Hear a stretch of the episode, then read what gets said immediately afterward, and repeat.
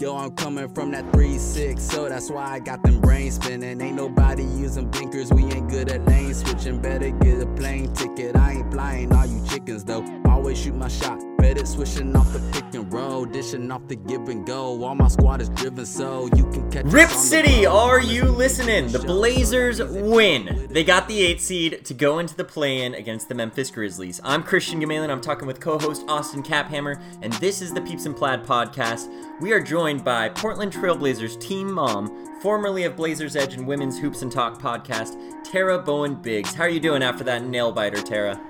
Oh my goodness. We're all here. Um, we've lived to fight another day, and more importantly, the Blazers have lived to play another day. I was like, partway through that fourth quarter, I was like, I'm not ready for this to be over. I'm I'm not ready for this to be over, and I am so glad that it is not. Oh my gosh, could you imagine if the Blazers season ended? Oh. Dam- Damian Lillard made that clear in that most recent post-game interview. He said, "It's it, I did not come here. I, I packed my bags for the full trip. I'm ready to go." And Not bless going his home heart, after you eight know games. he did.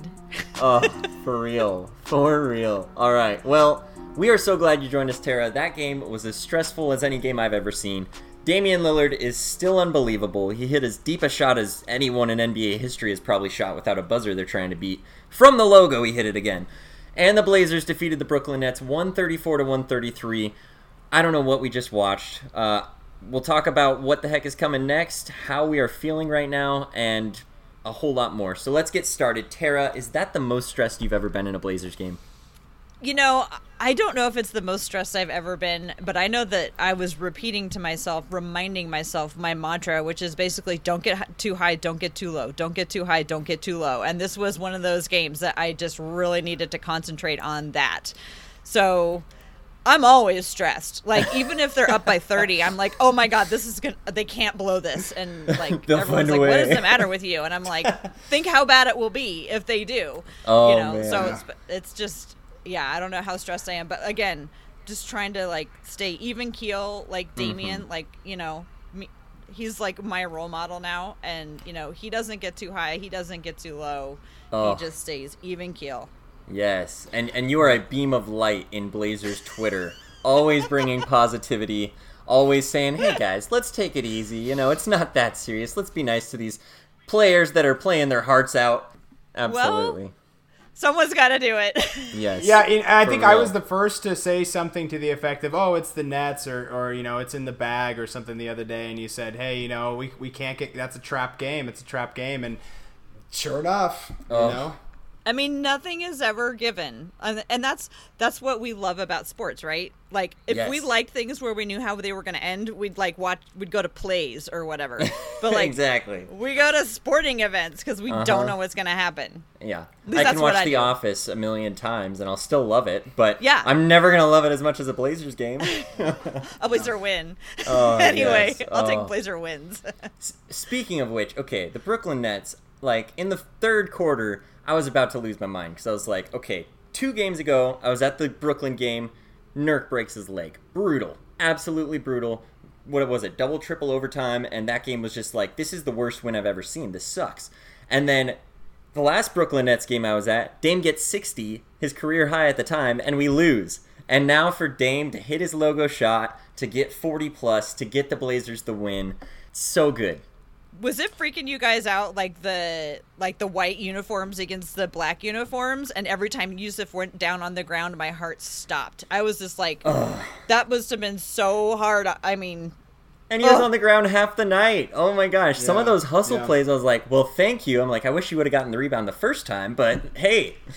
Hey, you know, if we're going to talk about hustle plays too, let's talk about potentially one of the biggest plays of the season. Damian Lillard diving for the ball when So it was good. I can't I can't remember was it was it Garrett Temple or or or Caris LeVert? It was Caris LeVert. that I think had the ball. Caris There was- he- yeah. yeah. he was bringing it up the, the left side of, of the court, and Coming Dame just said, court. uh, "I'll I'll take that. I Yeah. think I'll take that ball." I would like to finish this game.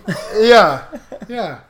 are you guys worried the fact that damian has to do this game after game Extremely worried. oh my goodness. I'm like, mean, wait, you know- like, th- he has CJ McCollum, he has Jusuf Nurkic, he has Hassan Whiteside, he has Carmelo Anthony, Hall of Fame, he has Gary Trent Jr. playing out of his mind.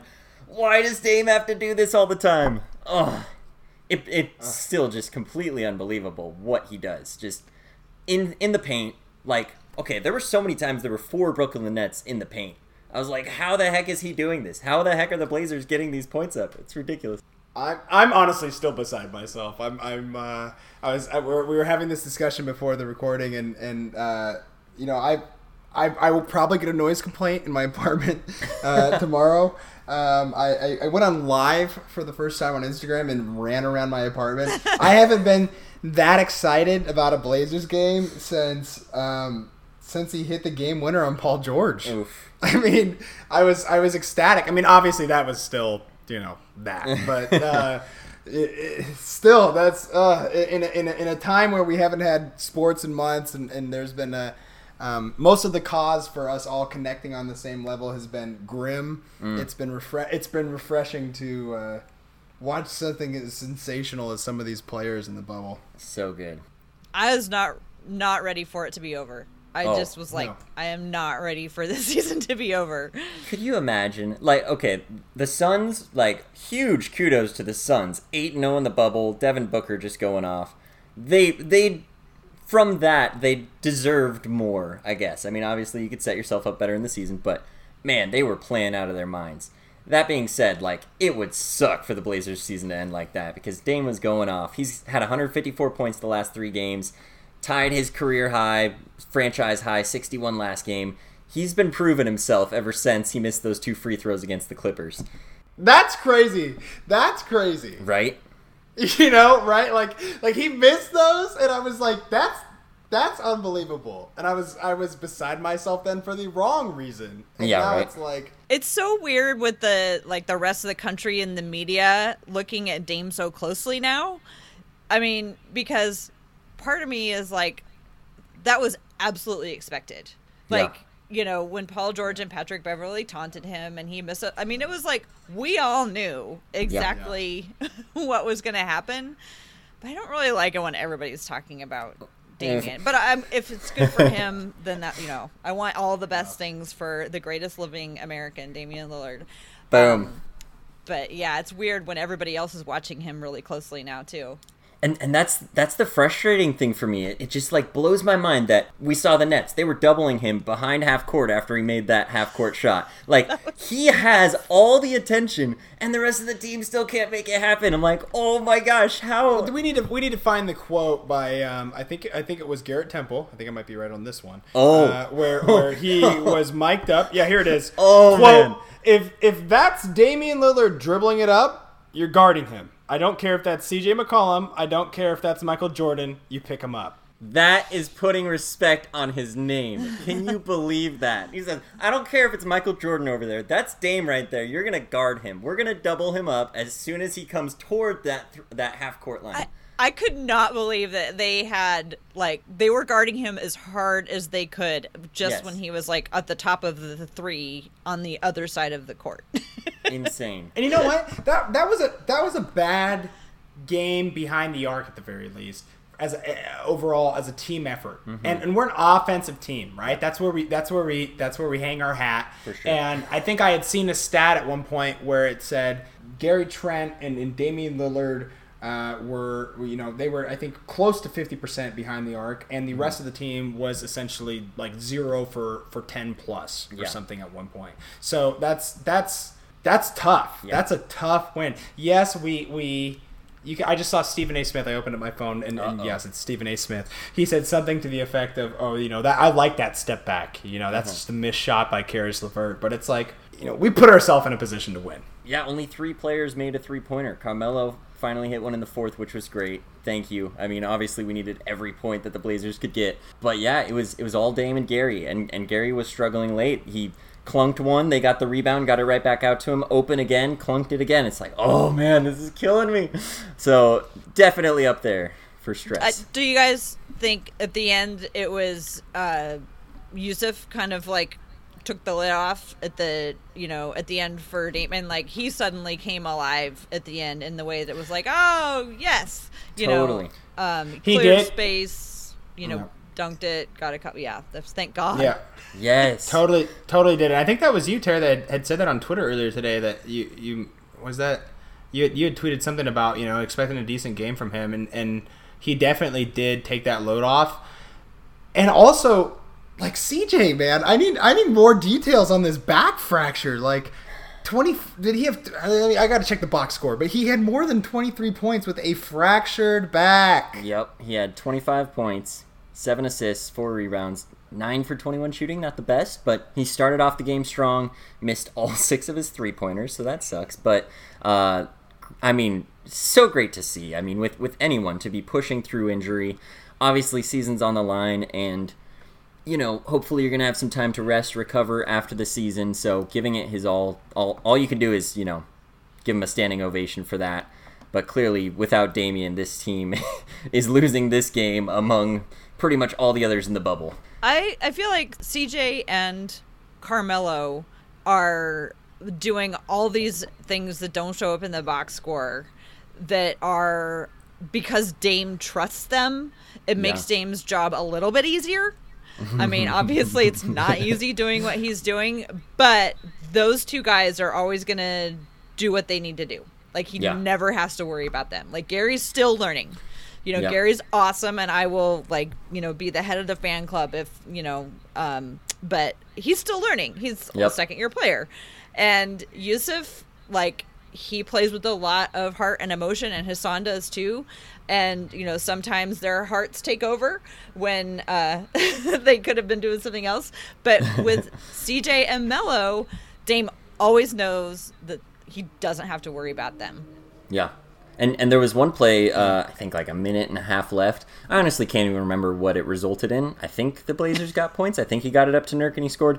But Dame just let CJ have it for the entire shot clock. And and I think it was right after Dame got that steal. But he just let CJ have it. And it's like, dang, that that is trust right there with this scenario that we're in. And, you know, luckily Blazers were able to pull it out. But I, I liked what you said about Nurk where yeah, Dame would get the doubles, and then it's four on three in the front court, and that's from the half court line. So you got plenty of space to work with. So I'd like to see them hopefully get a little bit of practice in on that. Obviously, they need to rest. The the pace is not going to slow down before the playoffs.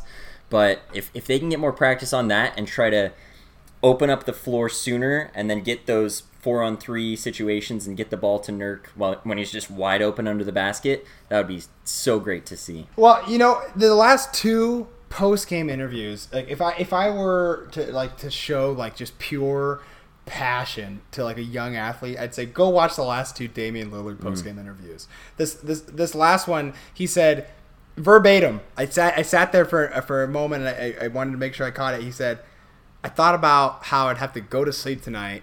He said this. I can't I can't even believe he said this. I thought about how I had to go to sleep tonight, and there were times where I could make the right play and but like there were also times where I could make the shot. So anytime I had a sliver, like I'd mm. pull up.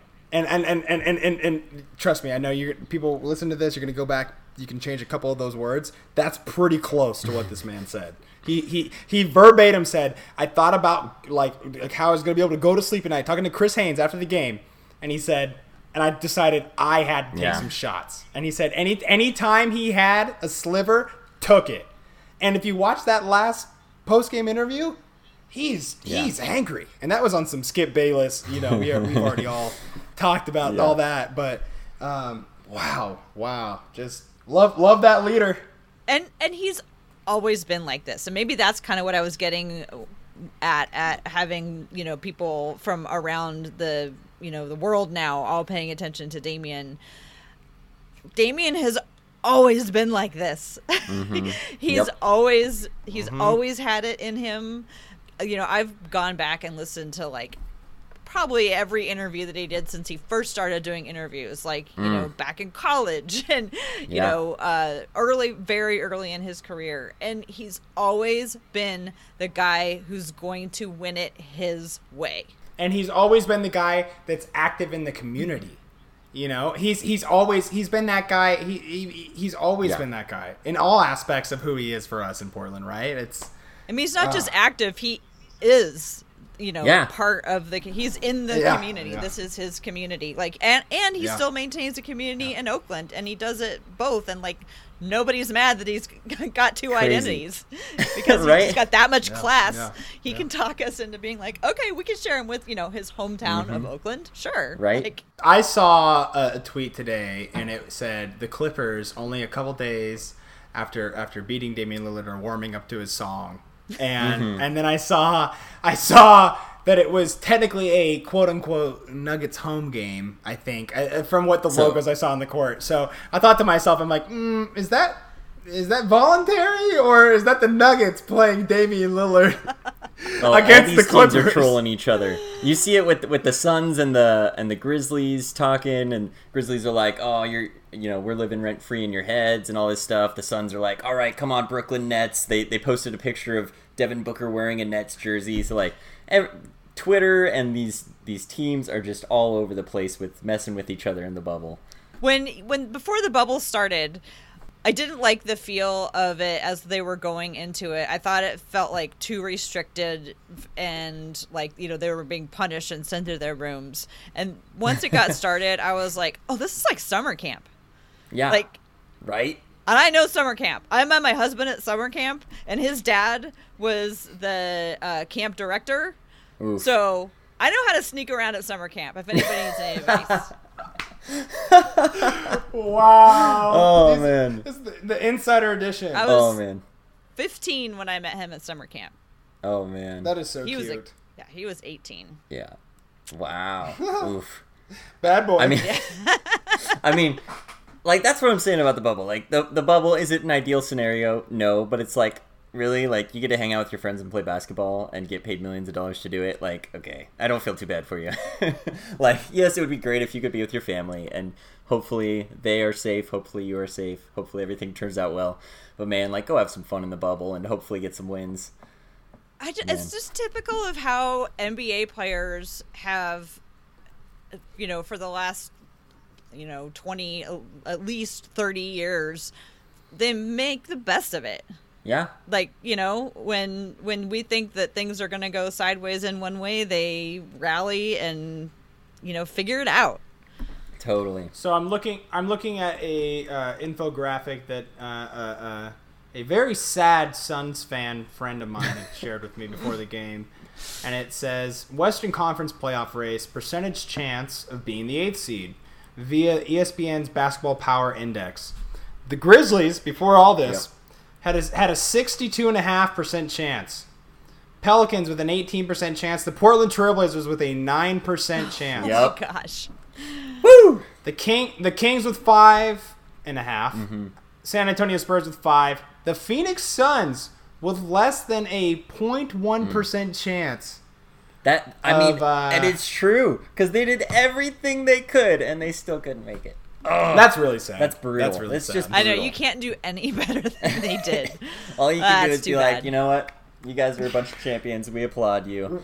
That's We've uh, been mauled enough as Portland Trailblazers fans. I don't feel bad. right. Yeah. Oh, totally. yeah don't feel how's, bad. how's the atmosphere in phoenix going to be tomorrow Um, well, I, I'd imagine the uh, forty percent uh, occupancy rate in the in the Talking Stick Resort Arena might be pretty upset, but Are they are they like actually like watching games there? uh, sometimes I don't Wow. know. When when Tara was down here, it was relatively full. Oh, oh, oh. oh but not like right now during, COVID. the pandemic I thought They're you not meant like having, when watch they're parties watching. and i was like what I'm sorry.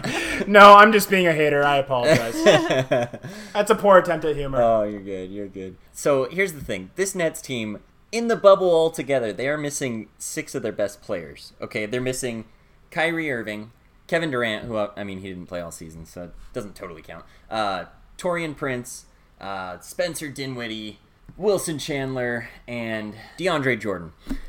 And they're still beating teams. They're still giving the Blazers this hard of a time. That's for one, that's impressive. It reminds me of the the Clippers last season, where it's like, wow, they have this good team, and then they're gonna add Paul George and Kawhi to that. This is this pretty dang good Brooklyn Nets team adding two of the best players in the league in Kyrie and KD, and then a bunch of other really good players too. So definitely going to be a scary team for years to come.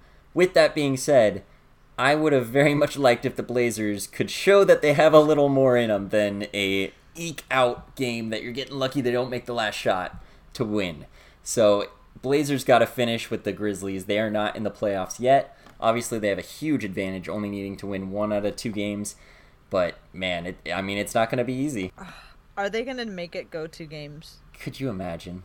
Oh, They need to rest. They need rest because Right. if they had to, two games are back to back, yeah, and and then the playoffs start. Yep, and and the playoffs you- are starting the same day, no matter what. So like, get your break, get that win, take a break, please. My goodness. So so I know I think I think I saw somebody said that they could have elaborated on CJ McCollum's uh, uh, back injury and why it was uh, basically advisable to play through. I don't know how advisable it, it is to play through, but Yeah. um, like like how long does that keep going on? Um, did, it, did does he play until the proposed October finals? So uh, hypothetically, or does he say, "Okay, we got us to, to the eighth seed. Uh, I can hardly lay down in bed right now." Um, so I, I I'm very curious about what's going on there. Yeah, you got to see. I I feel like I don't know. I don't want to downplay it at all. Uh, obviously, I'm not a doctor or anyone privy to what's really happening, but it, it seems like it's not serious and that it's something that he can play through and it's not likely to get aggravated and it's more of a discomfort thing. Again, I, I have no clue, but it sounds like it's it's not that bad and it can be played through. Um, with that being said, I, I just totally commend him for playing through it and playing so well. Obviously, 0 for 6, not so good. Last game he didn't play so well either, uh, but still playing well altogether and contributing on this this team that's made it to the play in to the playoffs. You know, and when you think about it, I was watching towards the end there, especially as I knew Damian had to have been getting really tired.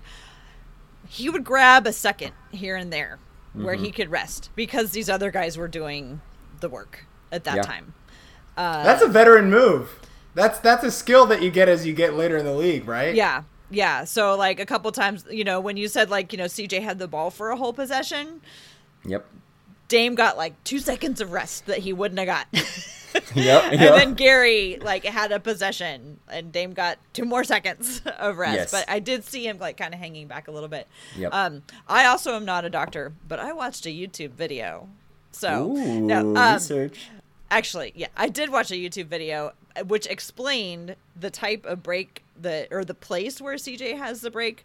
So like on your spine, there's Uh-huh. like you know all the big vertebrae, Yep. right? That you know in between there's like the little discs and everything, like the big part, and then each one of those has like these two little bones that stick out.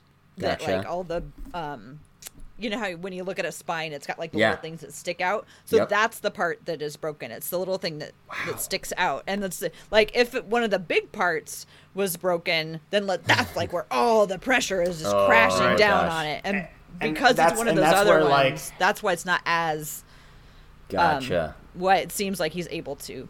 Again, not How a do you doctor even break either. that? Just pressure between the bones? Like, wow. I bet you fell. Well, if he, yeah, right, exactly, right. I mean, a, a charge just just falling on hardwood, Uh. but you know that all the all the if you think about the like the nerves running through the spine, the the the There's disc and everything, it's all it's all in that fat part of the spine. So that little those two little break off points. I know you're talking about Tara. That's that's I can totally. Do you did you happen to hear whether or not it's like like actually like fully that little? I know that pivot point you're referencing broken or whether or not it's fractured. no, I don't. The the the gentleman wasn't talking about like he didn't know about CJ's specific injury, but he was saying, Oh, this okay, is gotcha. the part Just- of the bone that they're talking about."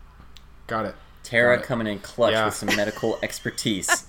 Love I it. love that. I love that. oh, thank you. One of the w- ladies and we have so I have this Facebook group called Women's Hoops and Talks, and it's Yes. almost all women, and we talk about basketball. Uh, and somebody posted a video of this doctor who he's like a sports doctor who makes videos Mm-hmm. that just explains like without trying to you know claim actual knowledge of a specific player's injury, but like here's generally what we know about that type of injury. Man, oh man. So the Blazers, they have finished off this bubble. Last five games we have not covered at all. So we're just not even going to summarize them. We're just going to say they had five games. I actually predicted all five of them correctly, so I'm, I'm feeling pretty good about that. wait, you did. you- So, so you did get every. I, I know that the, the the the overall you had gotten correct, but you picked each individual game correctly. Yep, yeah, because it was Wow, you. awesome. You picked that they'd go three and two, and and as I went through each game, I'm like, oh, that that some of those sound like they could be losses. Those are good teams, and, and I'm not too confident about how the Blazers are playing. And then I was like, you know what? If they're gonna have to close this out, Dame's gonna need to step up, and I think they'll beat everyone but the Clippers. And then they did, and look at us, just crazy. Like, not like there's no way you could say that with confidence because that Nets game came down to the wire. The Dallas game came down to the wire. Pretty much all of them. It's like, wow, you won that. I'm having trouble remembering. How about that Clippers game? Was that relatively close? Oh, they that all was have the been. that was the two. Uh, That's missed what I free thought. Throws. I thought it was relatively Ugh. close, right? Oh man, just every. I think game. the biggest one was the Nuggets. Oh man, I can't even remember the Nuggets game. It's been so long. I think it was Oh. just it was just traumatic, so I just pushed it out of my mind a little bit there. Oh my gosh. Did you guys get your sixty-one dollar dames? Oh, okay. Ugh. okay. Don't don't get That's me started on dramatic too, Tara. Don't get me started. It is too soon. Oh my gosh! I wake up. I'm so I get on. Twitter. I see this guy like, "Thanks, Dame." I'm like, "What is this for everyone?" I get on. I'm like looking it up, picking what colors I like. I'm like, "Oh, I want these colors." It's like half red, half white. And the other one's half black, half white. Perfect looking shoes. All right. I'm about to buy them, and I'm like, you know what? I should get my brother a birthday present. So I'm like, hey, what shoe size are you? What color you want? All this stuff. He's not answering. I'm like, oh, I think these are like going low stock right now. I need it. I, I call him and he doesn't answer. And I'm like, no. And so I'm like rushing through and then I like put the order down. And then by the time I put my, put my card info, it's too late. It's sold out. And I do that for like five different shoe colors. I'm like, oh, it's all gone. I'm so sorry. It was terrible. Terrible. It's all his fault. and because you were gonna be a good guy and buy somebody a gift. I oh, know. aren't you sweet? Ugh. Something good's gonna come your way. Yeah, eh, you know that's Maybe life. tomorrow they'll have yeah. forty-six dollars. That, that's what people were saying. They're like, they're like, Dame's for 61. They're like, hey, Dame, I need you to go out the next game and get 20. Yeah, and everybody's like, "Who bought him for sixty-one?" Is like, "Ugh." the Dame Dollar. oh, man. Yeah, Dame Dolla. That sounds great, the Dame Dolla. Um, anyway, yes, Blazers coming up. They are going to be facing the Grizzlies. Hopefully, just one game. That means the Blazers win and they go on to the playoffs. And then, if they beat them, playing against the Lakers, eight seed against the one seed. How are you guys feeling about the Grizzlies and the Lakers? Are you like 50 50 on if the Blazers can actually make it there? How are you guys feeling? Blazers make the playoffs. Yeah? I mean, they better. Tara, what do you think? I mean, I'm do so afraid they're- to say it out loud right? because I don't want to like ruin everything. But like, I've been consistent about this. I believe that the Blazers' experience will win over the Grizzlies' youth. Not because I don't think the Grizzlies are great and haven't had a great season and they're super fun to watch, yes. but I think when it comes down to it, going up against Damian Lillard, who really wants to win, they just, I, I'm, you know, I hope Damian gets a little more help than he did tonight. It's not like nobody did anything, but I hope that somebody else, you know, has a really great night. Um, but I really think that experience. I mean, like when you look at a guy like Melo and how he can just, he maybe is not, you know, the height of his prime Melo, Yeah. but just by virtue of how much he knows and doesn't have to think about and being able to like pretty much get a bucket most of the time, Yeah. you know, that's just hard to compete against. And and it just blows my mind that you can look at these teams and be like, okay, like they have Ja Morant, but their second best player's out. Jaren Jackson's out.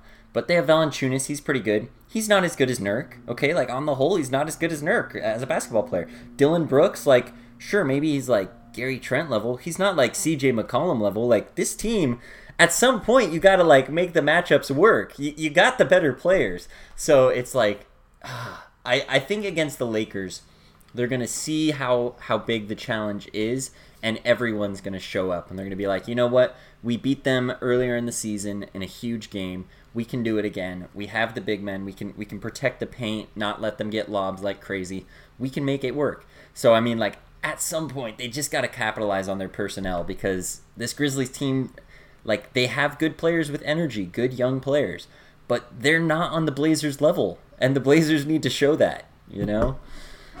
They do, and I feel like they didn't even really show that tonight against the Nets. They really didn't. Like Caris, Caris LeVert, just like Dame said, just like Kobe said about Dame, that that young man is cold, you know. And, yeah. and I don't know if I, I don't know if Caris LeVert's going to be a Damian Lillard, but I will say that Caris LeVert is a, a uniquely talented modern two slash slash three in the NBA who who can play both ways efficiently. Yeah, and he's he's dropped over 50 before. I mean, we know the Blazers are, you know, known for letting one guy go off. And going into this, they're like, well, anything can happen. Caris LeVert can go off for 50. It's like, well, anything can happen. Dame can go off for 60. And we have all these other players. So, like, I don't want to hear it. Like, just finish the game. I get it. They have one good player. Just guard them and then let the rest, like, not make shots, okay? It's Let's just let's just call it the, let's just call it the Yogi Ferrell effect. For real. Oh. Yeah. But Caris LeVert is very good at basketball. I'm impressed. I'm a big fan. Uh, not a fan of most of the rest of the team. Kyrie Irving, I'm looking at you. I, I think is his name is it Tim Timothy? Uh, I think there it's was a pronounced The guy with the long hyphenated last name. yes Luau yes Cabarrot. he had he had he had 19 tonight. yeah. I mean, and I think.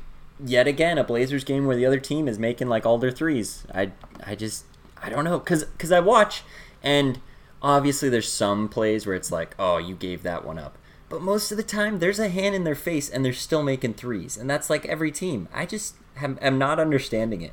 It's pretty wild. I'm glad that you admit the bat because I don't understand it either. Yeah. like like I said, sometimes it's like, oh, you can't be giving that up. But so many plays, it's like Gary Trent is playing this guy tight and he's making shots. Like, obviously, at the end of this one, he was in foul trouble and he did really good just putting his hands up, not fouling. But come on, they just make so many shots against the Blazers. I just cannot believe it.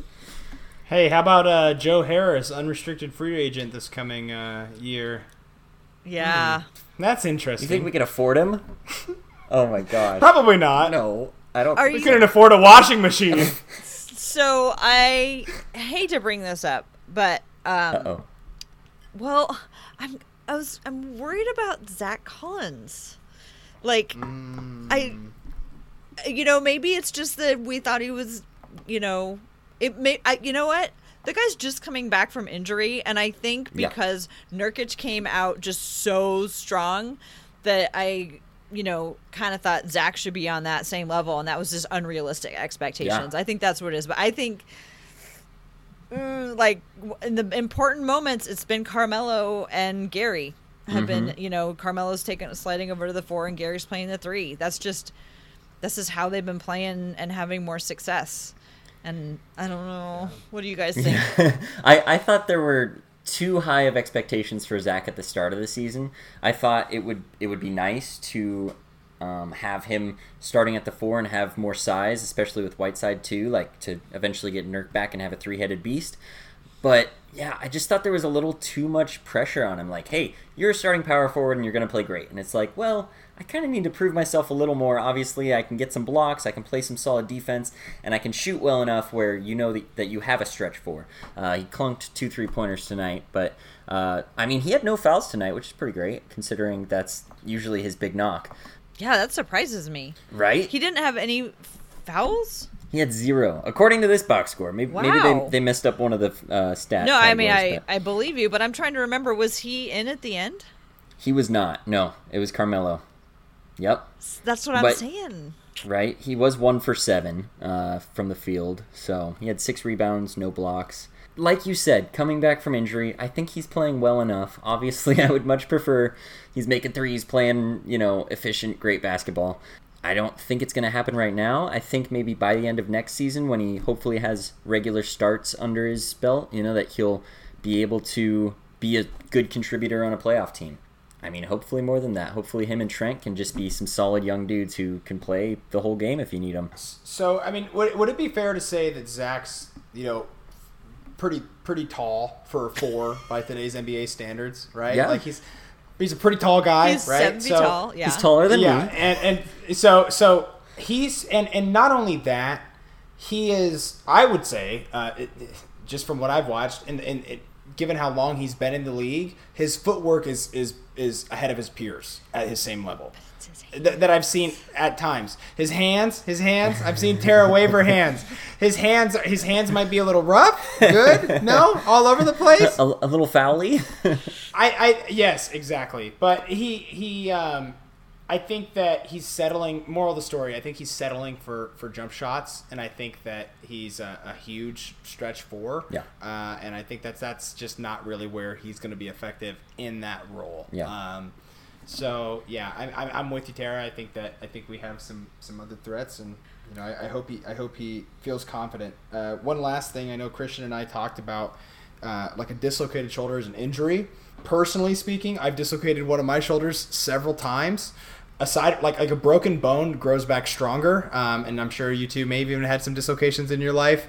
Dislocation only gets like weaker honestly like if you don't if you don't strengthen the muscle around it repetitively it, it will get loose and it will get it will only get back to where it was and as a big man Damian Lillard will have his hands up at times but Zach Collins and and and and, and Jusuf Nurkic every couple of plays will end up just trying not to get a foul just right mm-hmm. here. And and all it takes is one person to just tip that wrist of Zach mm. Collins back the wrong way and it's out. Ah. It's out. And and and it's it's unfortunate. It's it's just one of those it's one of those injuries that you know I really hope he he's able to work back from. I think it's not his shooting sh- shoulder right? I think it's his left I think so, shoulder. Okay so that's good Yeah, yeah. I mean, this is a guy who came off the bench in college, even so he doesn't have a lot of experience with starter minutes. You know, so I think just with more time, he'll he'll ease into it when he's you know not fresh off of an injury. Um, but you know, it is a little concerning. Obviously, we would love for him to be uh, playing like a boss, getting six blocks like he did against the Lakers last year. I don't know. Do we have anything else to talk about about this uh, Nets game? We talked about Caris LeVert being way too good at basketball. Uh, anything else? I mean, I guess it's really just what's what's ahead, Tara. I mean, any anything you're confident about. I mean, we talked about Memphis uh, and the Lakers. I mean, you said you know we're gonna we're gonna we're gonna top Memphis with our uh, experience. I mean, how do you feel about let's say the uh, Blazers end up against LeBron James and Anthony Davis? Well, An- I, what I keep saying is the Damian owes Anthony Davis. I mean, he owes him a like not in the good kind of way, like, "Hey, thanks Yep. for helping me out. I owe you one." No, like the other kind. And uh, the the so, sweeping you in the playoffs kind. right. So I I just wish he, he was more rested because I would love to see this particular Damian on a mission just like destroy um, yes. Anthony Davis, who I'm sure is a lovely person, and you know we all want him to be successful in his life, but not Yeah. against Damian Lillard. Yes. Um, so I think it could be really fun. I am just so worried about how tired they are. For that real. just Yeah. really freaks me out. yeah. We're gonna need. We're gonna need. It's. It's. I mean, it's been the story for years with us in the playoffs. We're gonna need a third and a fourth to emerge big time. Yeah. And you know, Melo has had his moments where he's shown that he could do that, which I I was that was a pleasant surprise. Like I I just liked Melo as the person and the veteran and the guy who could like help out, but like Mm-hmm. I didn't know that he was going to play pivotal roles in a lot of games, and I'm Yeah. glad that he can. And again, Damian trusts him. Damian trusts CJ. He trusts Nurk. So I think Mm-hmm. Yeah. we're in a better place in in all that department. But just like at some point, he's played so hard, so Totally. many minutes, so many games. yeah. Right. And and the Blazers, uh, that's one one spot where I really hope that Zach Collins does step up because I think that he matches up defensively the best with Anthony Davis. Um, I mean, it's going to be hel- helpful Oh, to they're putting have. Gary on Anthony Davis. Gosh, oh, Cookies. I you keep finding like Gary like going up against who's the guy on um I mean he's up there like guarding Porzingis. oh my gosh, like oh, what's just Gary brutal. doing on Por- Porzingis? Oh, never mind. It's like Go ahead, Gary. it's like when you're playing keep away with like a like a little kid. You're just like, come on, Uh, really, you're not you're not gonna. Yeah, get this. I'm, I'm scared Anthony Davis is just gonna like turn into Kevin Durant and just hit like like hands straight up, fading back, just shooting it. It's like there's nothing you could do about that, you know. I I feel better about the matchup with uh, the Lakers than I do the Clippers. Not necessarily uh, the obviously I'd take the star power of LeBron and AD over uh, Kawhi and Paul George, but with the big men that the Blazers have, I think that matches up better than the Blazers missing Ariza and Hood to be able to defend that Paul George and Kawhi. So um, if you can guard everyone on the team well and just force LeBron to take jump shots, uh, that's great. But they they just have such good ball movement. They get lobs. We need the Blazers to figure out how to stop that against the Lakers because uh, I we need us. I don't know. We I need think more what Hassan we're gonna minutes. need them to do is just outscore them. Yeah, I, I- mean, at this point, the defense has not been happening whatsoever. Ugh. Was it was it was it uh, Dave uh, Deck? I don't know how to pronounce his last Dave name. Deckard? Deckard. Uh, he he had said, uh, you know, I think the Blazers' defensive game plan is to score is to just score more Score points or 147 score. points. Yeah, yeah, that's what it The was. best That's defense what it was. is the best Yeah. offense. Ugh. It's yeah. We're gonna have a very stressful uh, couple weeks, if not months. That's for sure. I, just, I want to get through this weekend. I want it to be Monday, and I want the Blazers in the in the final or in the playoffs. for real. Yes. Yeah, let's start there. Yes. Let's let's start there. please. All right. Well, uh, maybe we could segue this into some Hall of Fame talk. We were just talking about Carmelo Anthony and how he's provided some good veteran minutes. Uh, we, when we first connected on Twitter, Tara, we decided we needed to talk about the Hall of Fame. I was kind of trashing the Hall of Fame a little bit. You were. Yeah, and uh, yeah, we were Kind talking. of. Carmelo is a Hall of Famer on the Blazers. Uh, we we all saw a graphic I sent you guys where it talks about like potential probability to make the Hall of Fame of current players. Damian Lillard is up there, and in my eyes, considering he's a top two Blazer, top three, top four Blazer, uh, probably should be making the Hall of Fame as long as nothing crazy happens. But yeah, Tara, you've been to the Hall of Fame. How was that experience? I have. I know when we were we had that Twitter exchange. I think you were you were talking about just like kind of not really agreeing with. I think the way that the people get into the Hall of Fame Yep. or or whatever. And I had actually just gotten back from the visiting the Hall of Fame, and you Oh. guys this is so cool. It I is like, bet. and before I'd gone, uh, somebody had said, "Oh, it's kind of cheesy," you know, and I Mm-hmm. was like, "Okay." So I went in there kind of expecting it cheesy because it's like you know in a mall and it's like this weird like round building and it's it's definitely uh, funky and you know it's not like the Smithsonian or anything, but uh, when you walk in there, you go up and you go up to like four floors and then they they drop you off at the top and then you walk like all the way down this big circle all the way No around way. and then there's like this court down at the bottom and like kids are playing basketball and like Oh. having fun on the court so um but the cool thing about it is it's really like an homage to the game Hmm. of basketball and all the people who've made the game what it is. Yeah. And so when you think about like so many of the people who go into the Hall of Fame, they're they're trying to put in people who like represent like what the game is. And it's fun because Totally. everybody goes in and then they like get to like donate things that represent who they are. And so, you know, they've got years and years worth of history. And so they have like Pete, one of Pete Maravich's socks, you Oh, know, like they have uh, the, the phone that, um, you know, the guy who uh, was part of the merger of the BAA and the, um, was it the NBA and the BAA? Anyway, NBA and the you know, ABA? Yeah. Like one of the phones that they were they used. There's a whole section about the ABA. Yeah. There's a whole bunch of stuff about like barnstorming teams, and I love that because like we are so used to either college basketball or you know the league NBA. Like we're we all we know is really the NBA, right? Like because we're not even in Europe watching those tournaments or whatever. Totally. But like there's a whole history of basketball It's that's different than that. And the, one of the things I love about the bubble is like the whole barnstormy feel of it. Like when they when you see them practicing in the ballroom because like that's where they used to play games. yeah. they, they used to, you see all these pictures of like these beautiful chandeliers like Oh pulled off to the side while people are playing basketball in the middle of it.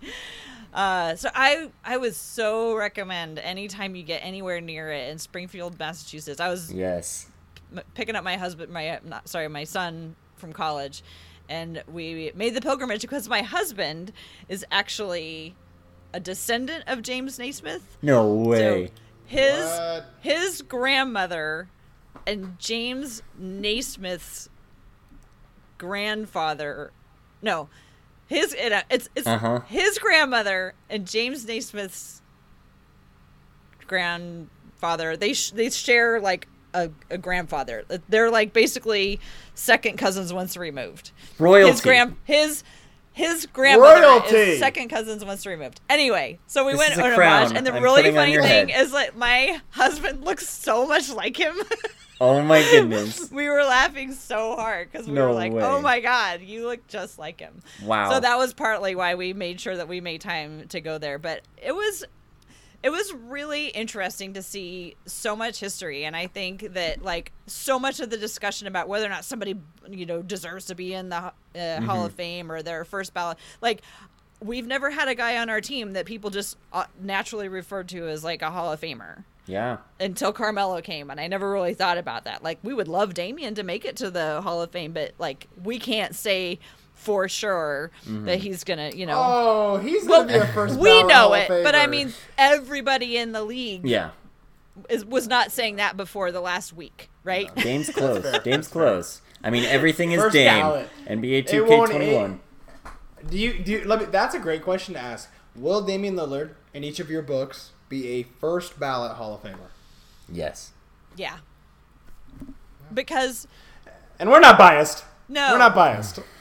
he's gonna make it because whether mm, I don't know if it'll be first ballot because he may if he doesn't win a championship he not, might not make it first ballot but like he has so solidly put his stake in the ground of like who he is and what he stands for that it, it might change the tide. There might be other players now who go back to doing you know what guys like Dirk did and Kobe did. And like Yeah. you know people thought nobody was going to ever do again.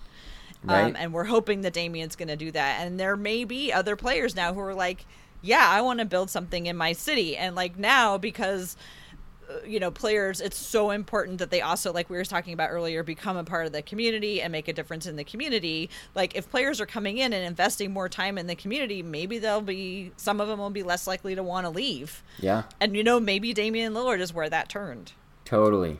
Yeah, and and I mean, amazing. Kobe and uh, Dirk both won championships in their cities where they were for 20 years.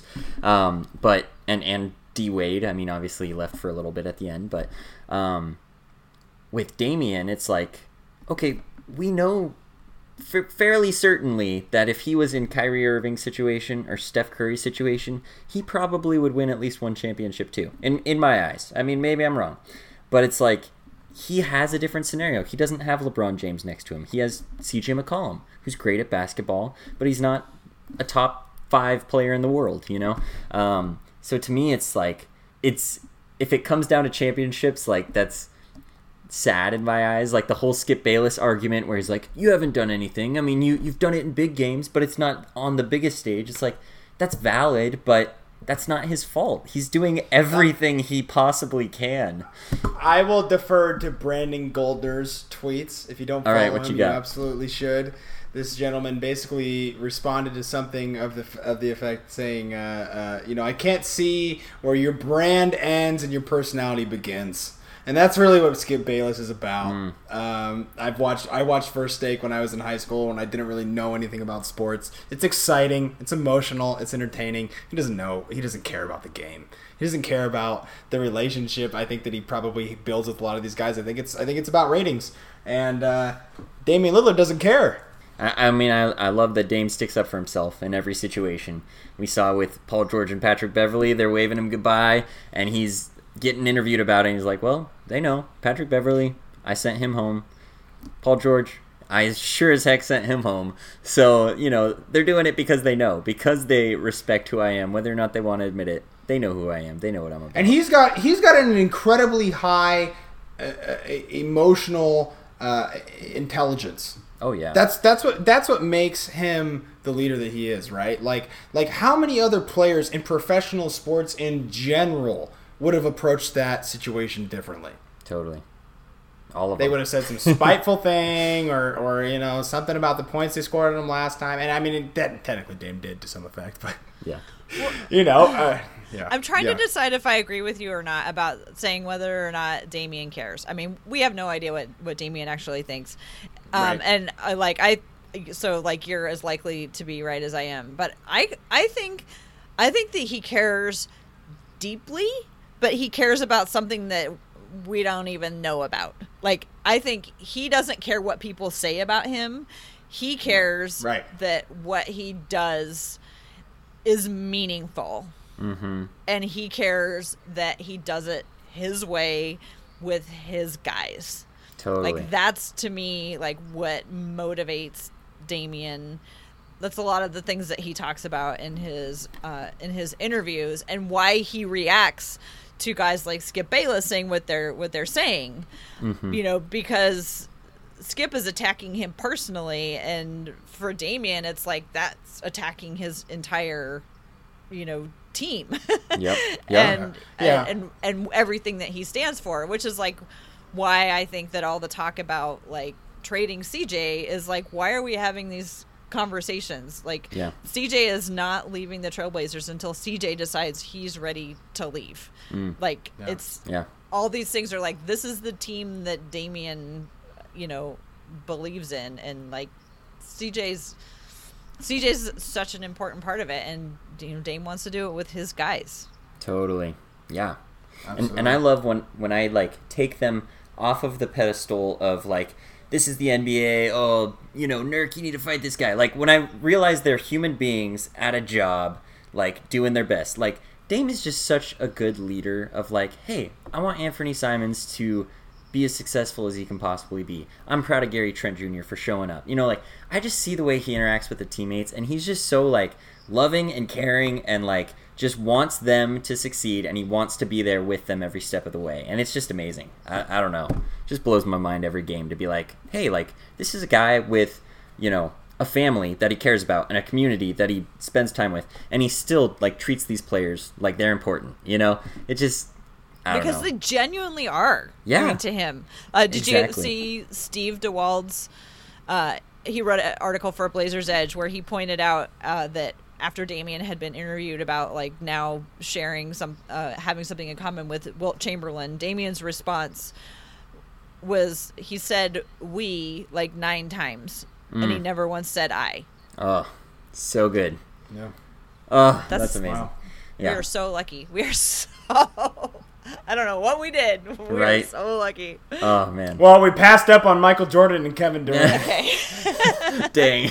Oh, put it in perspective. That's what I. s- That's I'd what do I it said to my, my girlfriend. Right. I s just before I came in here, I said, "You know what? We deserve this. we deserve this at some level. I mean, Oh, this man. guy. This. I mean, it's. I, but I also said to her in the same breath, you know, don't be surprised if we don't see something like this a- at the very least in in in, in the Portland Trailblazers franchise for for a couple decades. Um, and and it might be until we have kids that we say, "Hey, remember when Damian Lillard was doing this? Right. Like, this is this is crazy." Crazy. Just crazy. Well, uh, we're we're still slightly on that Hall of Fame um, topic, so I'll I'll bring back up yes. What's your What's your take on the Hall of Fame? my bomb of sadness. Okay, Th- this is m- what has always been my gripe with the Hall of Fame is they'll be in the middle of a TV broadcast and they say this is future Hall of Famer blank. You know, Peyton Manning, Tom Brady. You know, with with whatever sport. You know, Dirk Nowitzki. We know they're a Hall of Famer. To me, it's put them in, and I think it's just from going on Roberto Clemente's Wikipedia page one too many times and it was very sad, tragic airplane accident. And he did not make the Hall of Fame until after he passed away, and you knew he was a Hall of Famer. And Kobe Bryant passed away, and everyone knows Kobe's a uh, Kobe's a Hall of Famer, and he just wasn't able to have that ceremony to celebrate that, to, to wear the jacket. You know, to me, it's I just think it's a missed opportunity to to force players to wait a certain amount of time. Uh, Obviously, there's there's some stuff about reviewing, you know, what they've done, their history, whatever the case is. I'm not an expert. I'm clearly not with the Hall of Fame, but I just think to serve these players well, if you know they're a Hall of Famer, put them in the Hall of Fame. LeBron James is a Hall of Famer. There's nothing like nothing short of serious crimes that could prevent that. Seriously, so put him in the Hall of Fame. Do you think they should be in while they're still playing? I think so. Oh, there shouldn't be any. Because, I mean, You don't have to be retired first. Even you can go in like right after you retire. to me, it's just like that is if that's like the the pinnacle, if that's the dream, I want to have a legacy. I want to make it to the Hall of Fame. And an accident happens to anyone. Like that's just that's just so heartbreaking for me where it's like that's the goal. I mean, obviously they do it, you know, there's should they really have it that high, but it's like to me it's like if you're working for the Hall of Fame and you never get to experience that because of this terrible thing that happens, that's just so sad to me. I don't know. I don't It know. is sad. Yeah. That's it for me. I mean, because coaches get to be in. yeah, and while they're still coaching. Yeah. Wow, I don't like that. I don't. I don't like that very much. I think. I, Right? think- I mean, they do, right? Are, are there? uh, Maybe I'm wrong.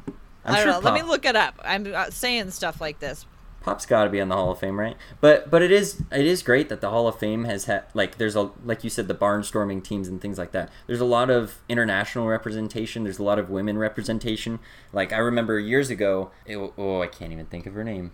Pat Summitt, is that right? Tennessee head Yep. coach. Mm-hmm. Yeah, the po- Um, coach. She she made it to the Hall of Fame. and I'm like, I've never heard of her. Just honestly, and I'm like, that's just crazy that one of the there's best. One of the best coaches so- of all time. Yeah. yeah, that are so important in basketball, and I've just never heard of them because I'm- I'm not, you know, well, I don't watch college basketball in the first place, but So one of the, one of my favorite thirty for thirties. One of my favorite thirty for thirties. Go ahead Yeah? and watch it. Yeah. Yeah. on Pat Summitt, On Pat Summitt, yeah. I love the story about her giving birth. Do you remember that story? Uh, it was it was very like like uh like let's get to work. Like I think she So had some other stuff she, to do. Yeah, she coached for Tennessee, and her arch rivals were Virginia. And when she was in labor with her son, they were No in an airplane, and the and the uh, pilot was going to go back and land in Virginia, and she was like, "No, I am not giving birth in Virginia." Oh my And God. she made him go to where they were out of headed. here. That is ridiculous. Isn't that Oh. great? Okay, I found I looked up the thing about coaches. Gotcha. Um, for a person to be inducted into the Basketball Hall of Fame as a coach, they must be either fully retired for five years or, if they are still active, have coached as either a full time assistant or head coach on the high school or college or professional level for 25 years. Wow. So you have to be in there for quite a while to get Yeah. in there. So maybe they could like do something similar with players where like if you've played for 20 years, then Yeah. we'll we'll let you Yeah. And I would even say like I would even say like like listening to like Vince retiring and like Dirk and Dwyane Wade and like hearing a lot of these season like like aggregate season counts. I personally would feel comfortable with like 16 seasons, 15 or 16 seasons.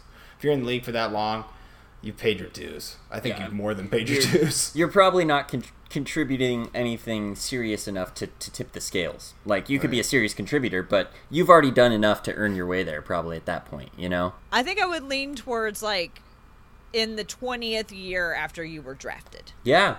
So then it's, yeah. So you re- could regardless, still be playing or you could have retired or whatever. Totally. And that way like, you know, of course, what are we going to do with like, you know, guys who had really short careers, but like Well, well, then in the it's it's an 20th either year. or, whichever's shorter. You know, like five years retired or twentieth year. Yeah, that kind of thing. I mean, they do get to rack up all-stars. So it's Yeah. not like they don't get any kind of, you know, thing that they get to celebrate. That's true. Yeah, Yeah. yeah. It, it it always. This is just a me thing. It just irks me when they're like future Hall of Famer, and I'm like, we know he's a Hall of Famer. Just do it. Let Uh, him in. Look at you. That is so sweet of you to be thinking of him like that, wanting the best for them. But hey, we're just talking about women's basketball. Just wanted to ask you. Are you a fan of any WNBA teams? I don't watch the WNBA nearly as much as I watch the NBA. Um, Partly because I can't figure out what team I want to root for. Right. Because, like, We need the Portland as a Fire lifelong back. Portlander, it's super hard to root for Seattle for anything. Like, people Right. outside of here, like, don't understand why Portland wouldn't just naturally root for Seattle. No. Mm-hmm. Uh, so, like, I think if I could settle on a team, I'd watch it a lot more. I always enjoy it when I watch it, but it's just like I spend so much time watching NBA basketball. I kind of feel guilty about spending more time watching a whole nother league. yeah, right. Uh, so I don't really. Do you have a, a team that you, either of you guys have a team that you like? I follow the storm. I love Jordan Canada. She Yeah. she gets some wild assists. Oh my gosh, Jordan Canada is great. Obviously, Breanna Stewart, crazy good.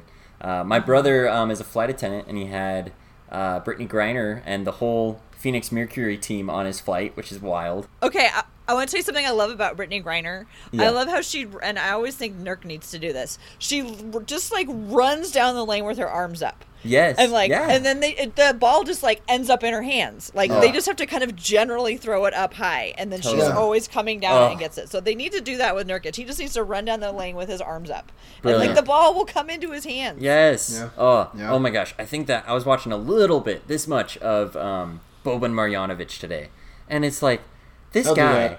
It, it doesn't even, just throw it near the rim. His hands will get it, and he will score. I'm like, it can't be that hard. You like, I'm watching him, and it works every time you try. So just keep on doing it, right? Oh, He's unbelievably fun to watch. That's like for he just plays like he's having so much fun, mm-hmm. and he's he's so big, and maybe it just I don't know. I enjoy Oh. watching him play. Just imagine being that tall, and you're just like, yeah, I'm here to play some basketball. Let's go. like, clearly he's having a fun time. Yeah, that's for sure. Oh man, I I will say I can never understand three in the key. I will I will never understand it because there's so many possessions. I stare at them, and they're in the key for five seconds. Not not a single foot is outside of it, and I'm like. Why are they not getting called for this? It's like I don't know if it's certain refs or what, but Boban Marjanovic did it a bunch today. I just I Hmm. my hobby is watching centers and, and seeing if their feet are leaving the key because I'll just never get it. And they're not doing like the little sideline dance thing, No. and they're not like having people run behind them, and then so the clock can restart, and they're not touching them so they, they can restart the clock. I like just isolated, like in the key, going back and forth looking at people, but both feet are continually in the key. I'm like, I just don't get it sometimes. So Gary's now boxing out. Like Crazy. it's like every two games, Gary has a whole nother thing that Yeah. he's doing. Yeah. And like like like- tonight he had some disappointing misses from three point land. He still was forty percent. That's that's great. Like Dame doesn't even average forty percent over his you know any season. So just crazy that forty percent is a down night for Gary Trent Jr. Wild. Oh, all right. Well, anything else we wanted to cover tonight? Um, I think have you guys discussed on this podcast that uh, your very excellent nickname for Gary Trent Jr. 100% Trent? Okay. That's that's Christian. That's not me. That's Christian. Tell me, tell me it's Um, not perfect. I really like it. As somebody who always tries to get horrible nicknames trending and fails miserably, I'm a little worried about how much I like this one. 100% Trent, but it Oof. just it feels good, it feels right and um, you know, I want to I, I told you that I liked it, but I didn't want to like tweet it until I confirmed that it was you because I want to make sure you get all the credit for it. There Hey. I mean, I mean, like I said before, Trent is putting in hundred percent, so he is getting hundred percent credit for that. 110% Hundred ten percent Trent. Oh, oh man, that's that's next level. That's t- 10% That's when you know it's a good nickname. When there's offshoots, you can you Oh, can sub brand the with it. nickname. Yeah. oh, exactly. like Dame time, Lillard time. Just throw in Yeah. time anywhere. Yeah, exactly. That's Damian when you Lamonte Ollie one. Lillard time. There we go. Dame Dolla time. go all day. All right. Well, Tara, thank you so much for joining us on the pod. Um, it's been it's been great having you on here again. Um, and uh, Christian, thank you so much for uh, for helping facilitate. Go ahead and find us on Spotify, um, Apple Podcast, uh, Stitcher. That's the Woo! joke. That's Stitcher. Yeah, you use Stitcher. You totally use Stitcher. Yeah, all the Uh, time.